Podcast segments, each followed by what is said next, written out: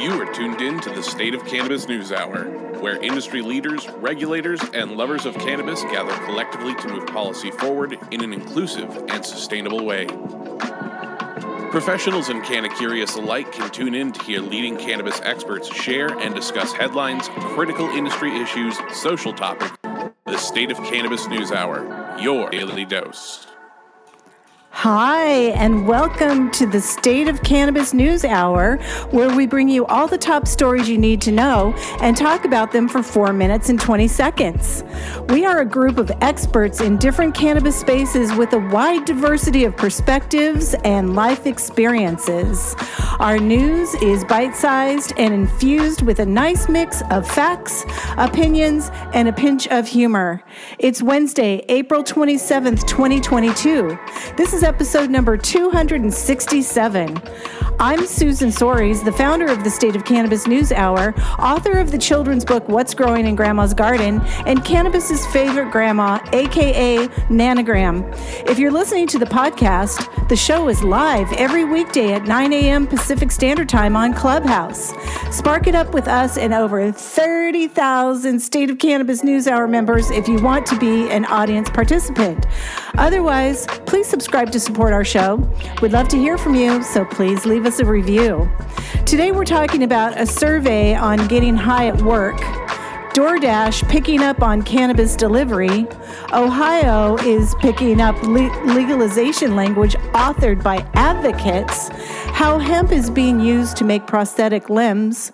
Connecticut is cracking down on out of state advertising. Texas activists have enough signatures to put decrim on a local ballot, and many other frosty nuggets. So stay tuned for the full 60 minutes of the State of Cannabis News Hour. The following program contains coarse language and nudity. Viewer discretion is advised. Audience, feel free to raise your hands if you want to weigh in on a headline after it's been read, and we'll try to bring you up to the stage. Keep it brief and relevant, or you might get the gong. Kicking off the show today is Rico Lamitte. He likes to ask the tough questions that the mainstream media refuses to ask. The self proclaimed dopest dad alive is here to encourage other dope dads. Find him on TEDx or at one of his Canavision events, but always find him here every weekday as a co producer of the State of Cannabis News Hour. What's your headline today, Rico? Oh, mine. Mine is coming from just north of the border, up in Toronto, Canada, DoorDash is offering cannabis pickup services. According to the, uh, the Daily Grit, so the, the Daily Grit's Peter Page says Canadian stoners no longer need to order where, uh, no need to order weed and munchies separately because DoorDash, one of North America's biggest on-demand delivery platforms, just signed a first-of-its-kind deal with cannabis retailer Superette to provide pickup and delivery in Toronto. Superette's known for their immersive retail shopping experience and brightly colored supermarket style dispensaries littered throughout the province.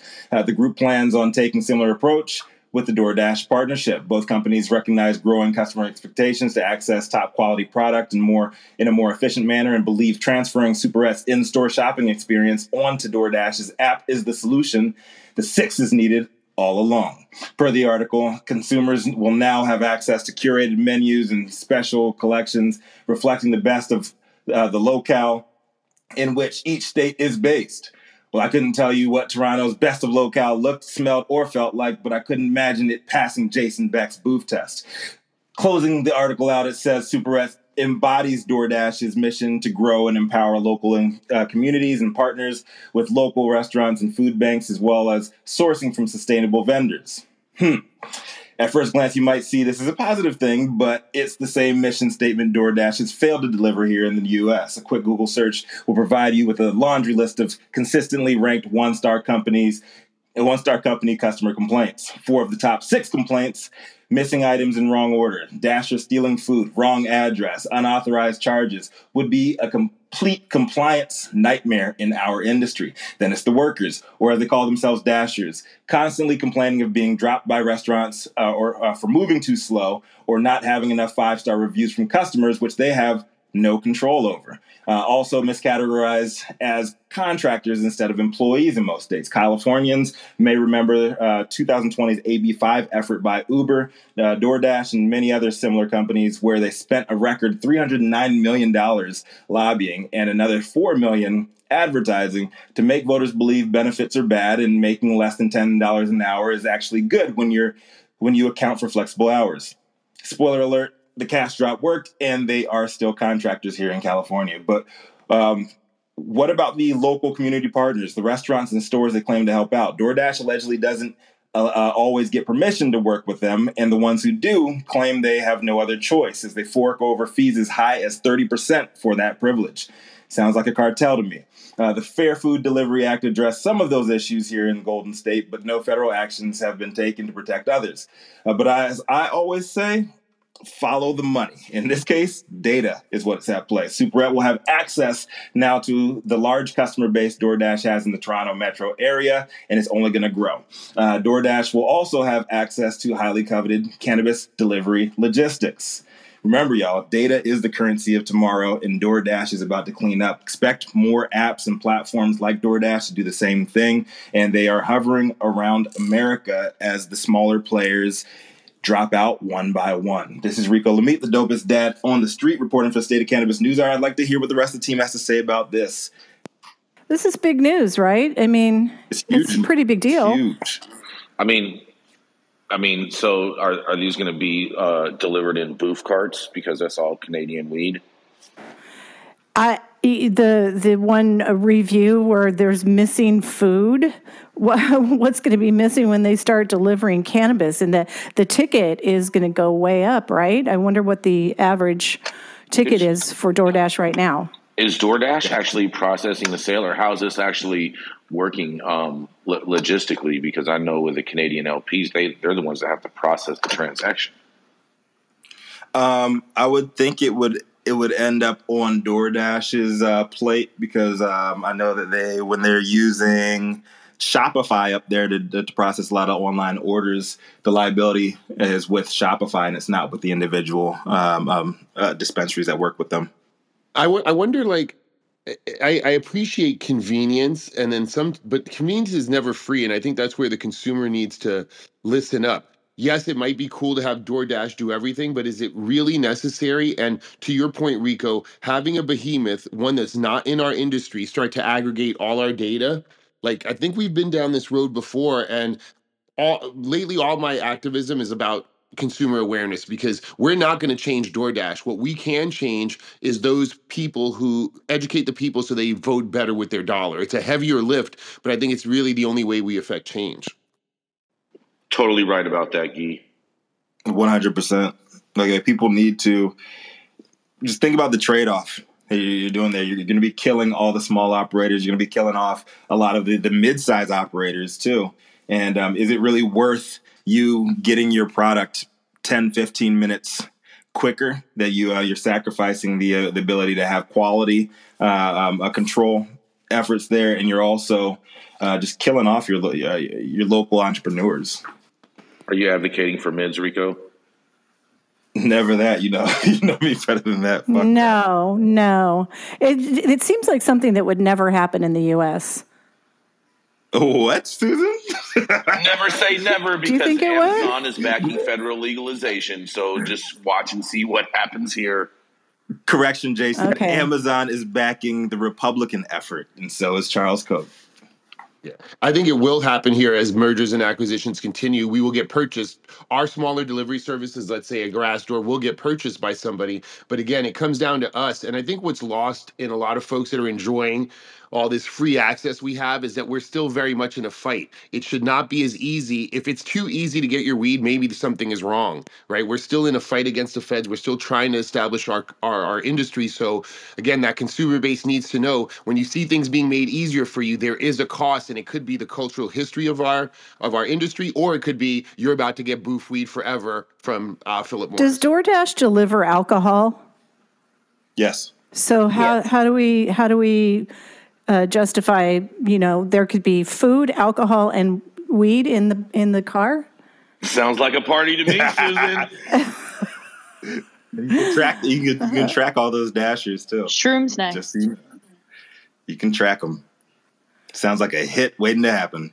Wowza. Okay, big, big news. Um, let's keep smoking the news. Next up is co producer Jason Beck. His provocative spin keeps the show popping. He has proven to be one of the most resilient players in the weed game since starting his first store in San Francisco. Rated by the DEA multiple times and surviving the drama of the past few decades, he is legitimately the longest continuous cannabis retailer in the United States. What's your headline today, Jason? Oh, yeah. Good morning, Susan. Hope everyone is having a fantastic Wednesday today. Today, my story comes out of Michigan, where Milan leaders, not Melania, but Milan leaders, moved to allow marijuana sales targeting Ohio traffic headed to Ann Arbor. That's right. Drivers crossing into Michigan on US 23 are bombarded with billboards urging them to sample the state's booming marijuana industry. But their options are limited until they reach Ann Arbor and Ypsilanti. It's Y P S I L A N T I. So I'm just going to call it the city of Y. That that could soon change as elected leaders in the small t- city of Milan, on the border of Washtenaw and Monroe counties, look to get in the action. On Monday, April 25th, Milan City Council voted unanimously to authorize the drafting of local rules allowing adult use ca- and cannabis medical cannabis sales.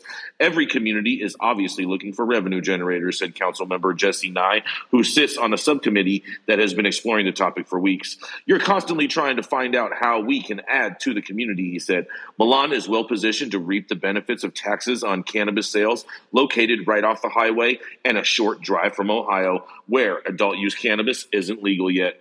The industry recognizes prime real estate, according to Nye, who said the city has received regular calls from cannabis business people looking to locate within its boundaries. A majority of Melania voters voted to legalize marijuana when the state statewide ballot initiative doing so passed in 2018. Nye said, but the city opted for a deliberate approach to embracing the industry and didn't immediately open its doors to the businesses. It's not something that everyone just wanted to, I think, cautiously dip our toes in the water, Nye said. With a new mayor and several council members elected last year, city leaders formed a subcommittee to explore what opening the city marijuana businesses could look like. The group included city leaders and business owners, consulted with attorneys, touted marijuana businesses, and sought to learn as much as they could.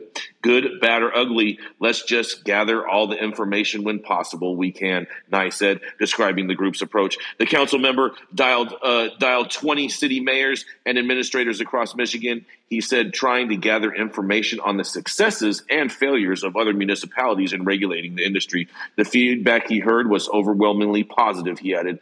It's no surprise, with millions of tax revenue following to jurisdictions have allowed for marijuana businesses. This year, Washtenaw County will collect 1.8 million and Ann Arbor will collect 1.4 million. Number one and number two in Michigan, based on the formulation that doles out funds based on the number of licensed marijuana businesses within a jurisdiction. The Milan Marijuana Subcommittee's recommendation for the city to cap the number of local cannabis licenses at 18, split evenly down the line between adult use and medical cannabis businesses. Well, guess what, Ohio? Pretty soon you might be able to just drive across the border and buy a real eighth instead of having to buy a tenth. And this is Jason Beck reporting for the State of Cannabis News Hour. Um, Jason, I don't think anybody's ever considered Melania and uh, leadership in the same sentence ever before you did today. She's a whole Congratulations town, bro. on She's that a whole first. town now. She's a whole town now. I hope they uh, they they craft a um, a statue of her like they did in her hometown. Be best now, Rico. Be best. it was her birthday yesterday. Shouldn't we all sing Melania happy birthday? Because Donald didn't sing to her. Oh, we totally, we totally should sing her a song. I've traveled through Milan many somebody passed it times in to my pillow between. Cleveland and Ann Arbor, and it would be a blessing to that area if there was a lot of cannabis retail. Oh yeah, I forgot. Michigan man. And the city of Y is Ypsilanti. Um, and there's been plenty of great marijuana in Ann Arbor and Ypsilanti for a long time. Shout out to Sticky Ipsy, my homeboy Chris Jackson out there from the NCIA. You said Ypsilanti? Ipsy. Ypsilanti. Yps, Ypsilanti. Oh, it's Ypsilanti. The Y sounds like an I. Shall we keep smoke in the news? I think we shall. Our next correspondent is working hard to expand safe access, protect religious freedoms, and promote social justice in cannabis, psychedelics, and tax laws. You know who it is. She always stays lit. Man, Victoria Litman, what you got for us today? Thanks for that intro. Um, and I'm happy to be back after a few weeks. School is, is killing me these days, but I'm really happy today to bring a story about social equity. Um, and I'm pulling in two headlines, both from MSN. The first reads Officials say quest for cannabis sales equity in New Jersey is a top priority. The article, of course, discusses the many applications New Jersey received, over 700 for the extremely limited licensing model, and that despite the state's promises of the 12 dispensaries currently licensed in Jersey to sell recreationally, which were able to go live last week, none of those are minority owned. Uh, about half of the 102 conditional licenses have been issued to black owned businesses, and the state has yet to release how many of those are owned by people with prior pot convictions.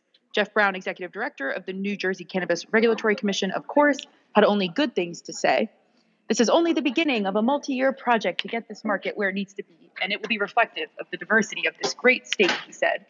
They say one thing and do another, and nobody is being held accountable for it. El Amin, an entrepreneur who is charged with marijuana possession in New Jersey and was denied a legal license, said. But El Amin said she plans to apply again for a dispensary license. What would you want to see the state doing now to make their promises a reality? She was asked. The application in itself is a lot of work, a lot of work and a lot of money. And if you don't necessarily know how to do that, but you know about marijuana, where's the help for those people? She said. Where's the programs to help people make those connections and get in those doors to be able to get in the business? Access to capital, technical assistance, prioritizing people to make sure that their applications are at the top of the pile. These are all necessary to help these applicants succeed. The other headline, also from MSN, comes from Denver, where 10 years after legalization, they finally had the first social equity owned dispensary open, opened by Dan Morgan, a white presenting individual. This was very, very difficult. And even with 10, 12 years of industry experience, you know, it was still an arduous program. So I think people without this experience would have a lot of trouble getting through this process. So I'm dedicated to helping them, he said. So I wanted to bring these headlines today because I'm getting really sick of false promises and sick of settling of, for an idea of social equity that is really just setting up people to fail or struggle severely. Rico has been talking about this idea of predatory gifting since the beginning of the show. And as I've been researching arguments being made about the Dormant Commerce Clause, trying to collect information about how social equity has played out, I really have been seeing what he's talking about. The percentage of social equity licenses that have been realized are tiny as compared to the number of people who have been sold a false promise and have been hurt financially and personally as a result. I know that there are good advocates out there pushing for more social equity, but after seeing what's happening in New Jersey and New York with these so called social equity measures that leave out the legacy market or let a limited and white owned market start sales at the expense of patients, I'm skeptical that any attempt at what is being called social equity is more than just lip service. When financial interests are saying we need to suspend the Constitution to protect social equity, I don't believe them. To me, social equity makes it means making it easy for people to get into the legal market. Period even if that looks like a bill we disagree with because it doesn't say social equity on it. It means not looking at the first social equity dispensary in Denver after 10 years of legalization as a success, but as a massive failure. It means someone like Ella Amin from the New Jersey story can just go buy a license and be free to fail on her own merits and abilities and not fail because she's being set up to fail because the costs of entering the market are so astronomically high. I appreciate this opportunity to talk about something I'm researching and writing. To me, thinking about what real social equity could look like in cannabis is always breaking news. I want to believe that advocating for more social equity in legislation is better, but when it just contributes to arguments about why we need to protect limited licenses and it sets up the people most harmed to fail, I think we're better off with legislation that makes it easier for everyone to enter the market. But I'm also here to learn and listen. And if anyone wants to tell me or show me an example of social equity at its best, I want to see it. So I'd love to hear from my fellow correspondents or anyone listening. Do you think it's still worth advocating for social equity? Do you think this is just, you know, lip service all day? Because that's how I see it. So I'm Victoria Litman with the State of Cannabis News Hour and uh, super disappointed that this is my story. I wish it was different. um, yep. Yeah, go ahead. Go ahead. Uh, oh, it's it's a fucked up situation, Victoria. I'm glad you um, uh, you're covering the story, and it's sad that we continue to just be beating the same drum beat like all over the nation. And the problem with everything is we we chose to legalize um, in the states that legalized first. Like it's capitalism. People want money first. And um, anything less at this point than reparations is, is just a bunch of bullshit, lip service, as you said. And um, I love and agree with the philosophy behind social equity, but it's, it's just not working um, from state to state, municipality to municipality. There are some people who got through, and I applaud them, and I, and I hope that nobody drops out if you've been in it this long. Um, but it's just a bad deal on both ends, and um, until there's some kind of federal uh, mandate for it, it's just not going to happen. I, I, won't, I don't believe it.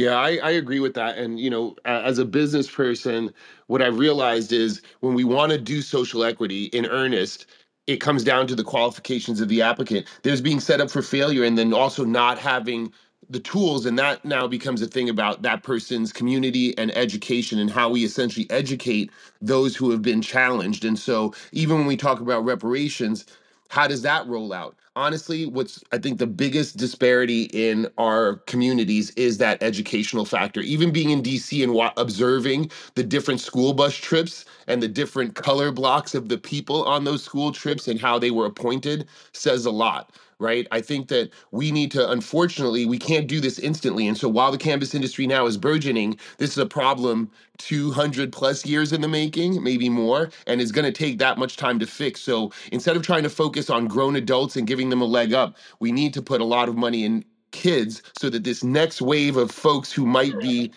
marginalized are actually educated and qualified for those jobs that might be set aside for them. Because right now we're setting aside jobs for social equity and even if i wanted to sometimes it's a hard call for a business to want to hire the applicant that just doesn't have the historical track record as his counterpart, white, black, or otherwise, right? So this educational thing is something we can't step over, and we can't think social equity is just going to be a bullet. It's something we do every single day. And to Rico's point, has got to be from the Fed down as a nation.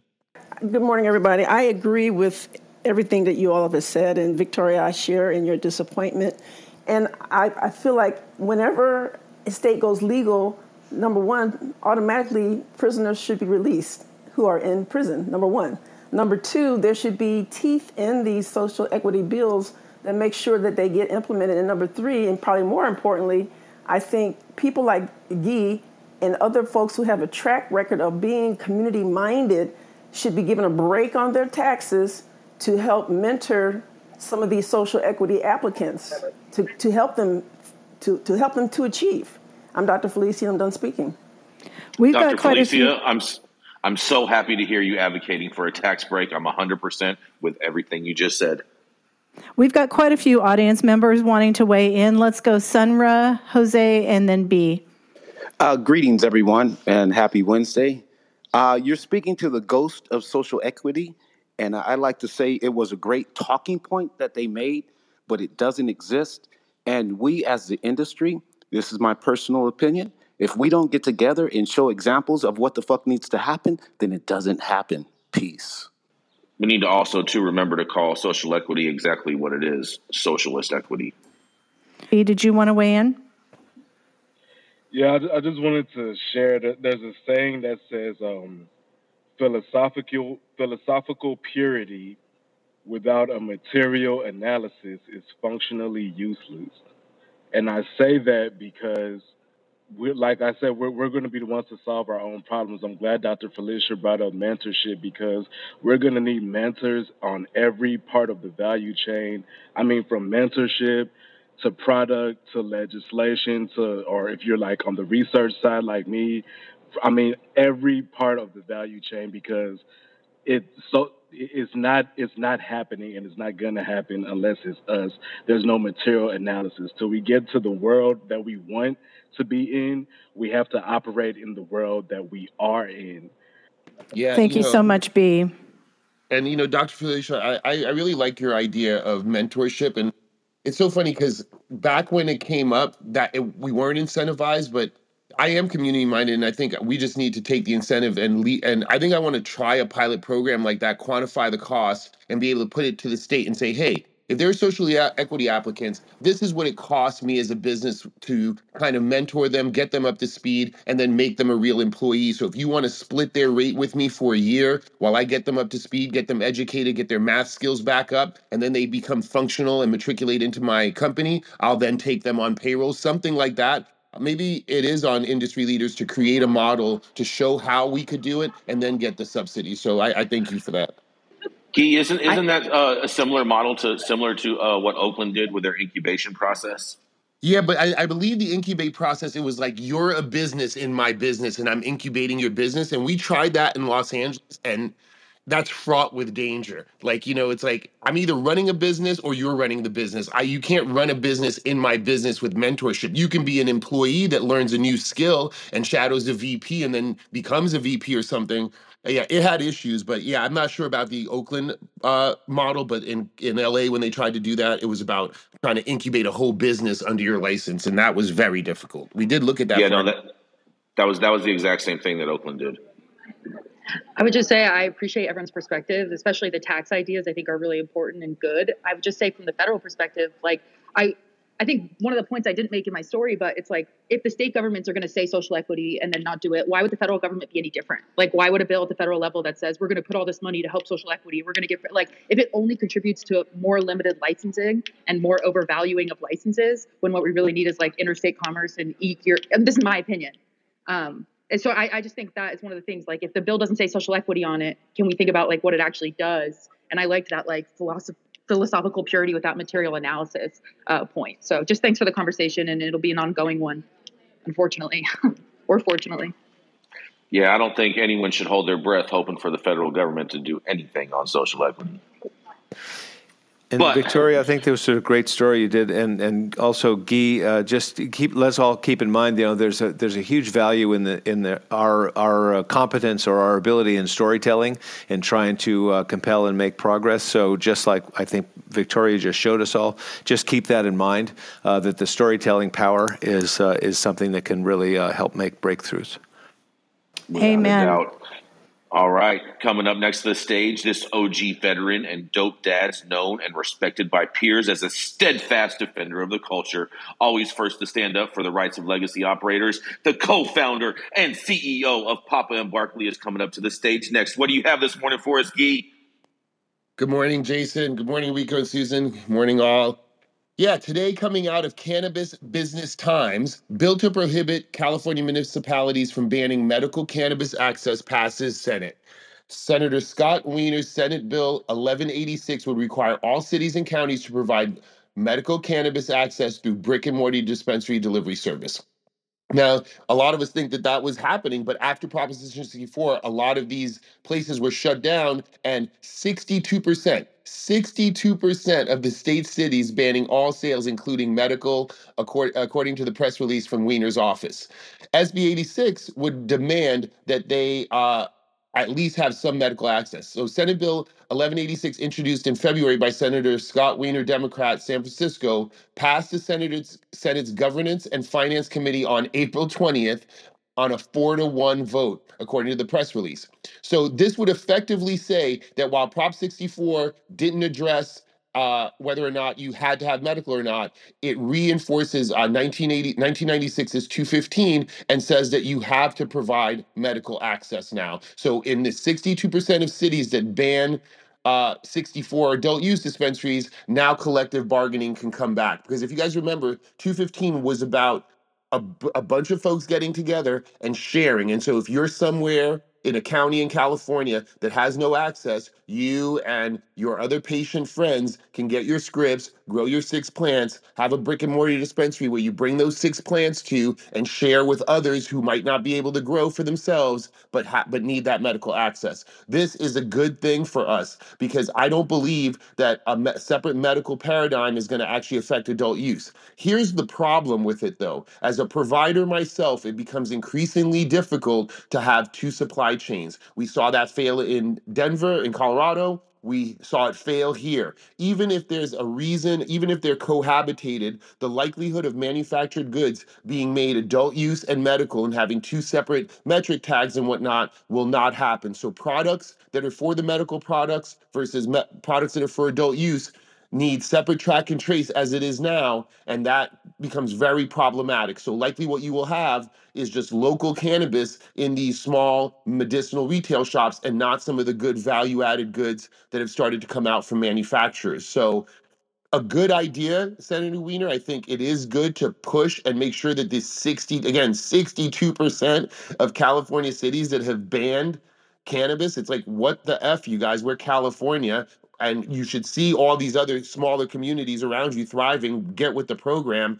Um, so at the very least, I think by having this this this medical bill, it starts to make these communities force them to deal with at least medical, and then hopefully realize that cannabis is not the demon devil's lettuce that they think it is, and hopefully allow some adult use brick and mortar. Because I don't think medical programs can survive on their own because they won't be supplied by manufacturers, even like myself, even if we wanted to, because it's just too difficult. This is Guy Rocourt reporting for the State of Cannabis News Hour.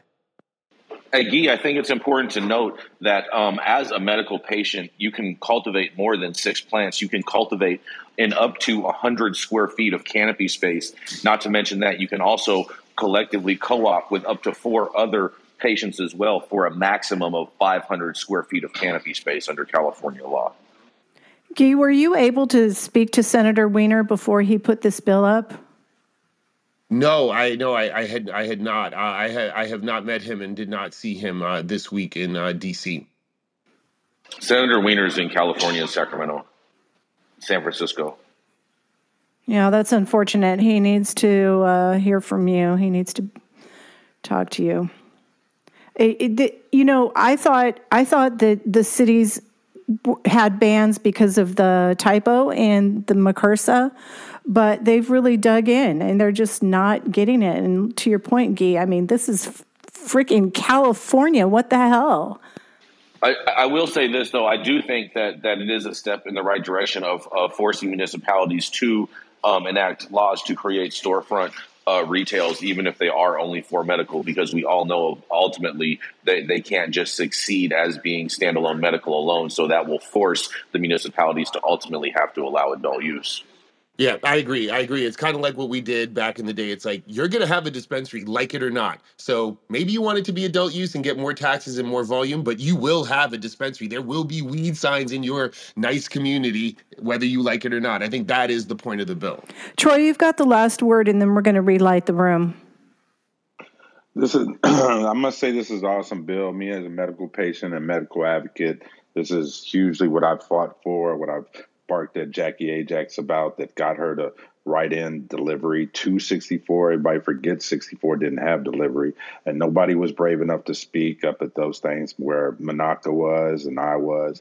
And these are the type of things that are going to get it back to the medical patients. I've been waiting over seven years up in the Vacaville area to to get cannabis up here, and it's it's a problem. It's an issue. Instead, we had to go to Vallejo or make those trips. And a lot of medical patients, y'all forget, are homebound.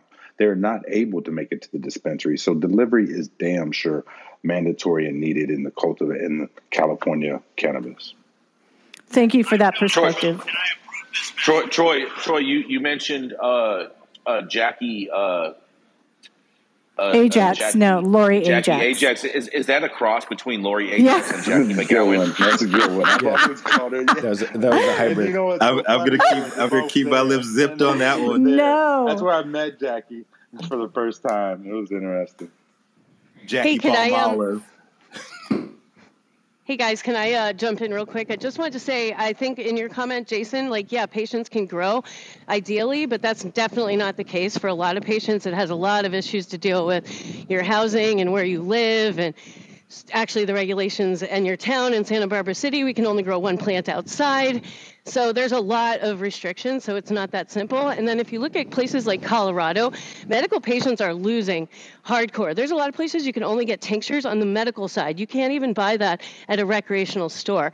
And so I just think we should be really careful and make sure that the medical patients are not losing.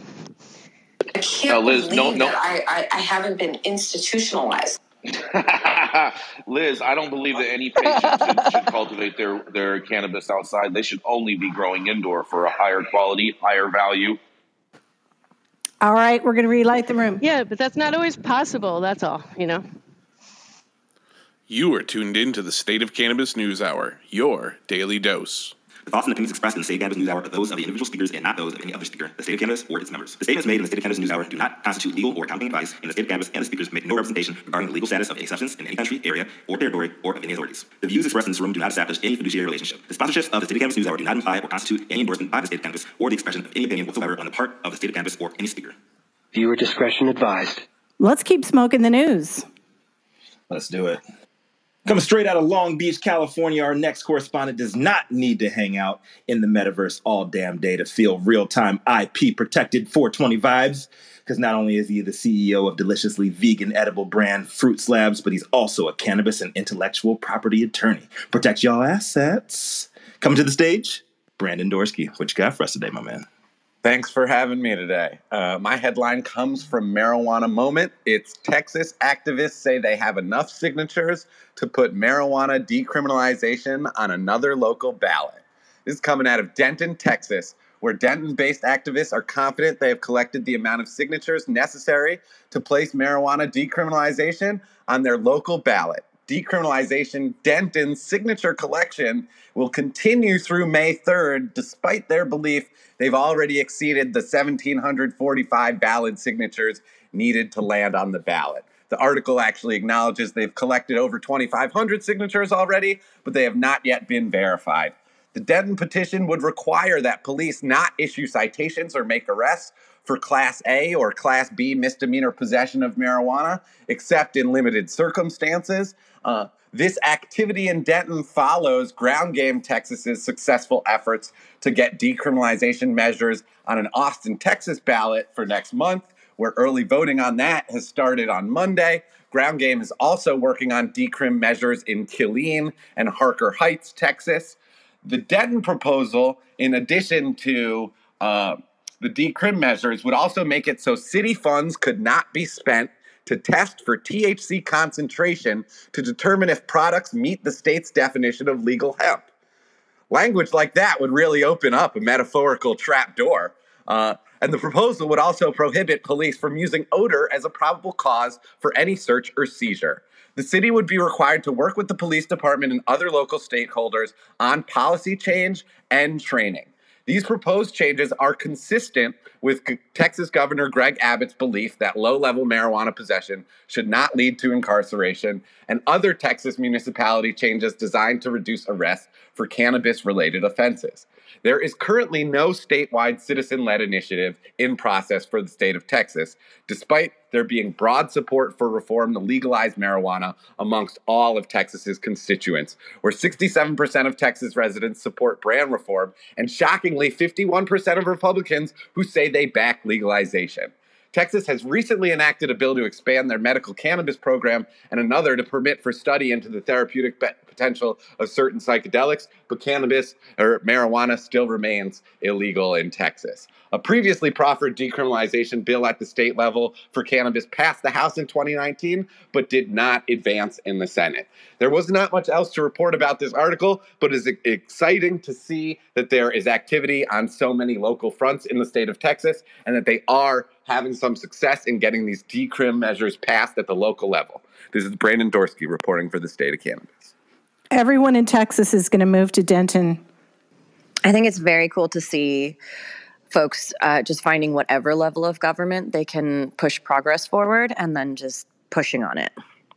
The like the drug pushers, about, like drug pushers, but not the the language that would prohibit local test the using funds to test for the THC concentration I thought was super interesting since Texas does allow for the sale of smokable hemp flower and D8 flower. And so if they're not allowed to use funds to test any of the flowers they find, it is like a trap market holiday. Yeah, law enforcement definitely can't tell the difference between quality indoor hemp and even decent average weed. Trap holidays are the best. Yeah, I actually met a man in Virginia who had that same exact story. He said the feds came to his property. He had regular, he said the word on the uh, hemp as opposed to just all cannabis, but he had the plants interspersed. Some were good ladies, some were just CBD rich ladies. And he was like, they were overwhelmingly like, oh, this is an amazing farm. And he was like, yeah, it is. And of course, half his product goes to the IC 71 program and the other stuff goes to his CBD products. Yeah, nar- nar- narcotics dogs are trained to smell four different terpene profiles, and those are the exact same terpene profiles in weed and hemp. Good job, law enforcement. Free the narc dogs. Yes. Let's keep smoking the news. All right, coming up next, he's a communication strategist and publisher of the American Cannabis Report. Citizens from his home planet call him Clark Kent while flying high on Earth. He's known to the public as Superman, but we all know his secret identity is Christopher Smith. What you got for us this morning, Christopher? Uh, good morning, Jason. Thank you so much. And good morning, Susan and Rico. A little more hemp action over here. My story today is from an article in the Denver affiliate of ABC News with some additional research from about five earlier articles. Um, none, of them is terrific uh, on its own, but let's see if we can put them all together and make one good story. Um, ever since one of the earliest known prostheses, a wooden big toe, was discovered on the foot of a 3,000 year old Egyptian mummy, prosthetic device technology has evolved to become more comfortable, durable, and sustainable. Now, this may sound like an answer in Trivial Pursuit, but it's far more important factoid than you might think.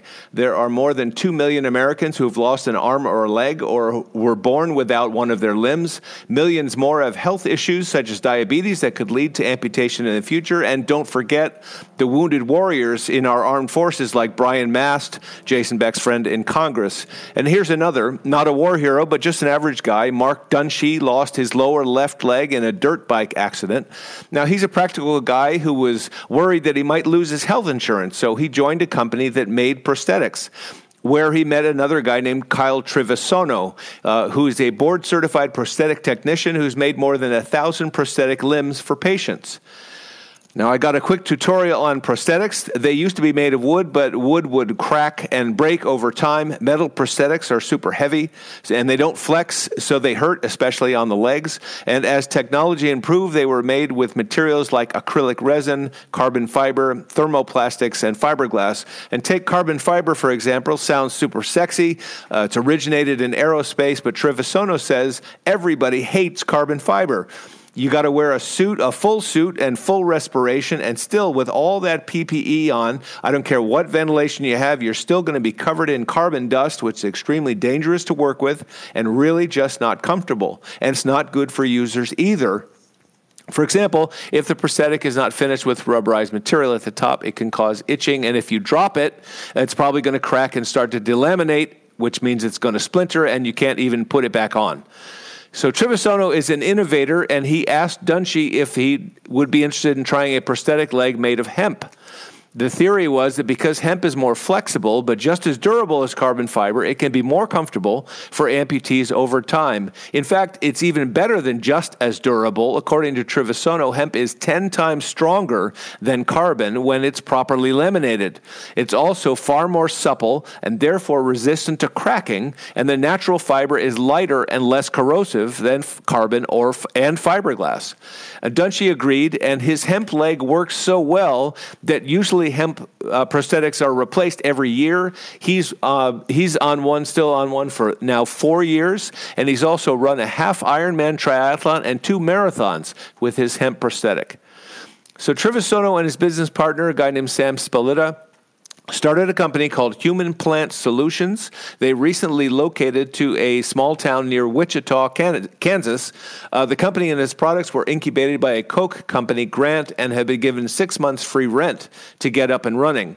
One problem, though, where U.S. farmers were once required by law to grow hemp, the company now has to import the long fiber hemp from China while they wait for the U.S. hemp industry to return after it was wiped off the map due to the prohibition of marijuana, which is, of course, the monster mythology used to justify the greatest incident of industrial sabotage in American history. Ah, and that's another reason why they've located in Kansas. It's right in the middle of the agricultural heart of America where hemp will someday, we hope, be grown as far as the eye can see. And I'm done speaking.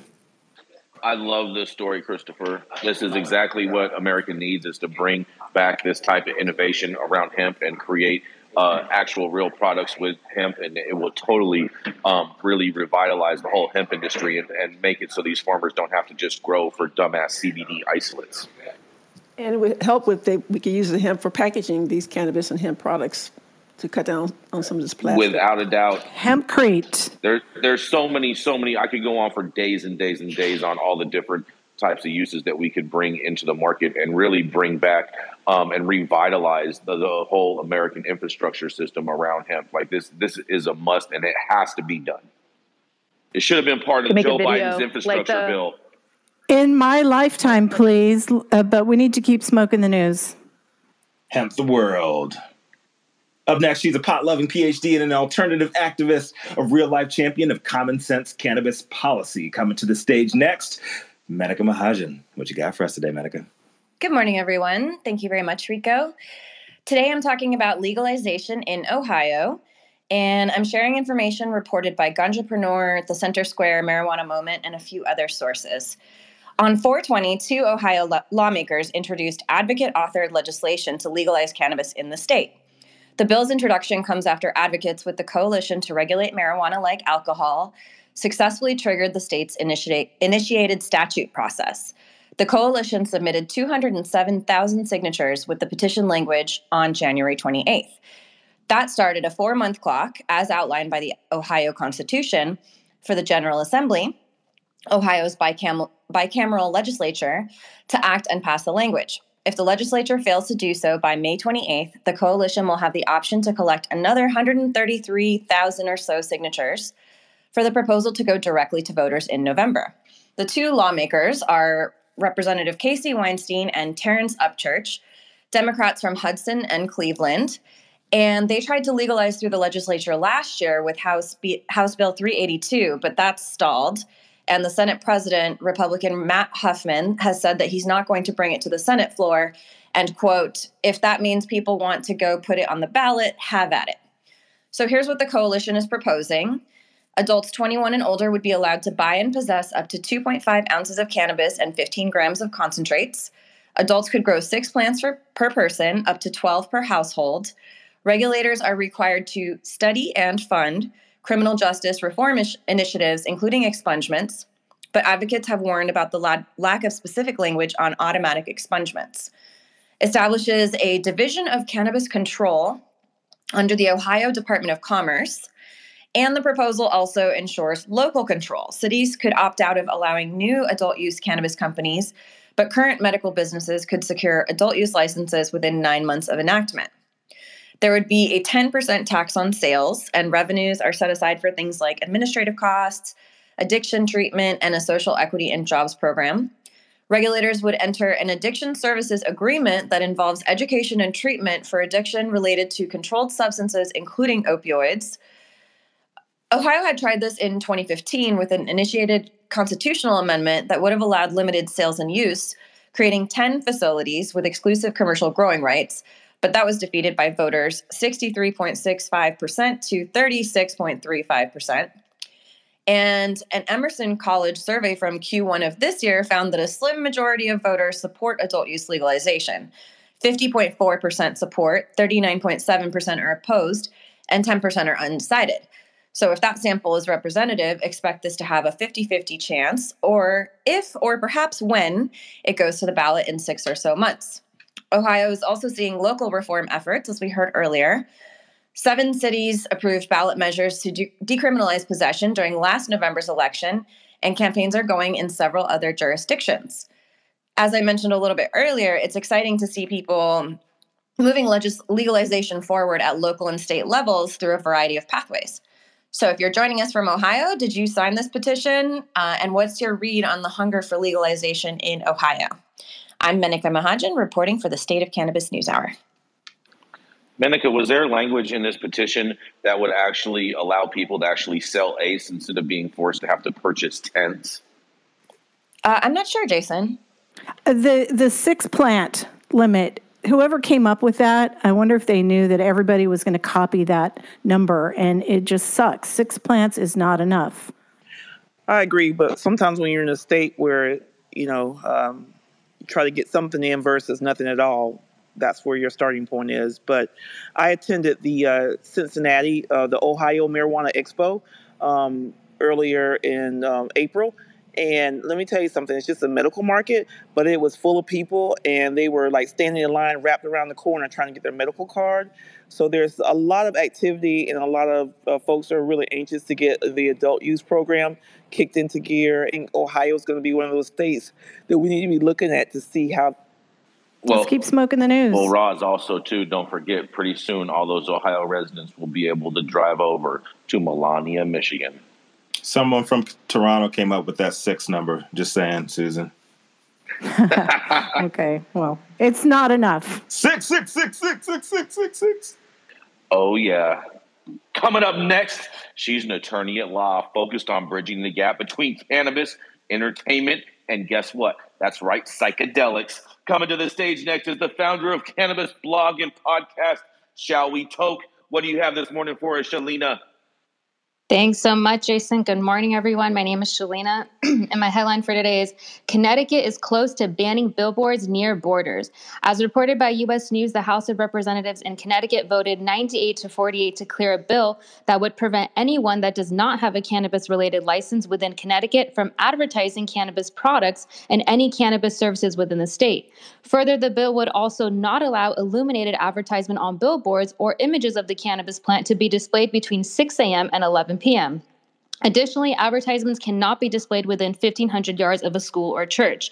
The issue has come up from both Republicans and, Dem- and Democrats, specifically those who represent border towns. Mike D. Um, Agostino, a Democrat representative for Hamden, approached the General Assembly's General Law Committee this year and stated, quote, look, I'm sick of seeing these billboards with cannabis leaves splayed across them within 1,500 yards across from a school or church or whatever. Can't we do something more about that, quote? Unquote. As such, instead of outright banning cannabis, which would raise huge constitutional issues, Mike st- states that they have created this legislation by providing reasonable time, place, and manner restrictions. Okay, now from a constitutional law standpoint, if they enact legislation that would outright ban advertising of cannabis, then cannabis organizations that represent those affected by this legislation will likely bring suit to challenge this legislation, likely striking it down completely. Further, if they do enact this legislation, they would be targeting commercial speech because commercial speech involves advertisements of a product or service, which here would be both the advertisement of cannabis products and services on billboards near borders. Second, although not all commercial speech is banned, not all of it is allowed. There's a balancing test that is used to determine if the government's benefits outweighs any burden the legislation may cause, as commercial speech is afforded less pr- protections than other types of speech. The burden will be on the government to show that the, under the intermediate scrutiny test that the legislation is serving an important or substantial government interest, that it is narrowly tailored, and that the enacted statute directly advances the government's important interest. Analyzing it from a legal standpoint, the reps here would likely argue that there is a substantial important government interest to discourage school age children from smoking, which is commonly known to adversely affect one's health. Secondly, they will likely argue that the law is narrowly tailored because they are only preventing advertisements on billboards along state lines to prevent cross border retail. As such, since it, is only near the border, there are other places they can freely freely advertise. They will further argue that they are only preventing the billboard, billboards to be displayed between 6 a.m. to 11 p.m. and with and within 1,500 yards of a school or church, leaving room to work around that time and those buffer zones. They will lastly state that because the government's important interest is narrowly tailored, this legislation would directly advance their interests and as such would be held valid. I could argue for and against this all day, but what are your thoughts on this possible ban on billboard cannabis advertising near borders? My name is Shalina, and I'm reporting for the State of Cannabis News Hour. Kids are too busy looking at their smart devices to be worrying about billboards. And yes. since, since guns have just become the number one killer of kids, uh, replacing auto accidents, this country has its priorities all mixed up completely. Absolutely. They, we need, what about the children? We need to think about how stressed out their parents are. Uh, you know, it, it, cannabis, you're right, Dr. Felicia. They're not looking at billboards. It is so ridiculous. Yeah, I agree. This this law this law is just stupid. It's really stupid. It's so fucking stupid, and it's a total waste of time and enforcement dollars for the state. They'll just find other ways. Right. Why do politicians why why do why do they focus on this so much? It's ridiculous. But let's let's get to They'll Roz's just- story before we They'll just put a You went out billboard in the metaverse. They have Yeah, yeah, For the kids. over there. Digital Augmented app. reality. Stupid. Lit up. For the kids. There's where the kids are. Let's keep smoking the news. All right. Coming out of the great state of Florida, this entrepreneurial boss heads the ultimate lifestyle brand Black Buddha Cannabis, holding dual titles as founder and CEO of minorities for medical marijuana at the same damn time. Up next, Roz McCarthy. What you got? Hey, I'm bringing this home, everybody. Happy Wednesday, happy hump day. So the, this is coming from Spectrum News 1 in Louisville, Kentucky. And as Beshear clear, clears way for Cannabis Research Center to open. So it's kind of really interesting that this is from the state of Kentucky where there's no medical program, there's no adult use program. However, Governor Andy Beshear cleared the way on Tuesday for a Cannabis Research Center to open as he reviews whether he has the executive authority to single, single-handedly legalize medical marijuana in Kentucky. The governor revealed his action on a bill authorizing the research center at the University of Kentucky. The measure won overwhelmingly overwhelming approval from the lawmakers on the final day of this year's legislative session earlier this month. So, what do you need to know? He cleared the way with uh, having the Cannabis Research Center open in Kentucky. The measure won overwhelming. A separate bill to legalize medical marijuana passed the state house but died in the Senate this year. And frustrated by the Senate's inaction, Beshear recently instructed his legal team to review potential options to legalize mar- medical marijuana through executive action and create a regulatory framework to make it accessible for certain medical uh, uh. In the final weeks of this year's session, key lawmakers resisting the legalization of medical cannabis pushed for the research center as an alternative. It would allow more time to study the effectiveness of marijuana in treating certain ailments. So I won't go on and on and read from here. One thing I just want is interesting is that we still have states who are basically creating this microaggression um, type of, uh, of of maneuvers in order to legalize cannabis in their state, where their patients are telling them yes, veterans are saying yes, people are saying yes across the board. But to have another research study to identify if medical marijuana is an option and if it's something that can be able to support individuals who are dealing with serious medical conditions is just kind of it's just laughable. So um, I'm signing off, Roz McCarthy from the State of Cannabis News Hour. I'm hoping that CJ might be in the room as well. He's in Kentucky. He can talk about what he's done with this bill and working with the folks in Kentucky. Um, but I would love for to hear you guys' uh, feedback. Thanks, guys. I thought it was interesting that he gave, he's trying to give the um, president of the University of Kentucky so much power to be able to appoint everybody. Is that CJ? Oh, come on, come on up. We got to go. Here we go. Come on, CJ, CJ. last word. Last word for you. 20 seconds. CJ, unmic yourself. Unmute, unmute. there we go. Yeah, so the uh, the governor actually is setting up that advisory board, and uh, uh, from my understanding, I will be included on the advisory board, trying to uh, assist the governor um, in terms of the power that he actually has. He's trying to do an executive order, but we're trying to discuss and trying to find ways and the power that he actually has constitutionally to be able to force the General Assembly to actually move on this topic. CJ's been doing incredible work in Kentucky. We are grateful for you, CJ, and all the hard work and working on the policy side. And thank you, Susan, for bringing this this topic to discussion. People forget about Kentucky; it's the hemp state, but it needs to have a legalized uh, program so that people have access to the medicine. Good news, good news. That was a really good show. If you missed any of it, make sure to catch the replay or find us a few hours after the show anywhere you get your podcasts. And if you like the content, please subscribe and leave us a review. A big thank you to all of the correspondents that comb through all the headlines each day to bring us just what we need to know. A big thank you to Rico and Jason for co producing the show, and to our pinup girl, Jaja Simone Brown. Thank you, audience, for being our eyes and ears when there is news in your city, county, state, or country. Your addition to our show makes the State of Cannabis News Hour news you can trust. You've been tuned in to the State of Cannabis News Hour, where we collectively move policy forward in an inclusive and sustainable way. Start your morning on a high note and join us every weekday, 9 a.m. Pacific time, for the State of Cannabis News Hour, your daily dose.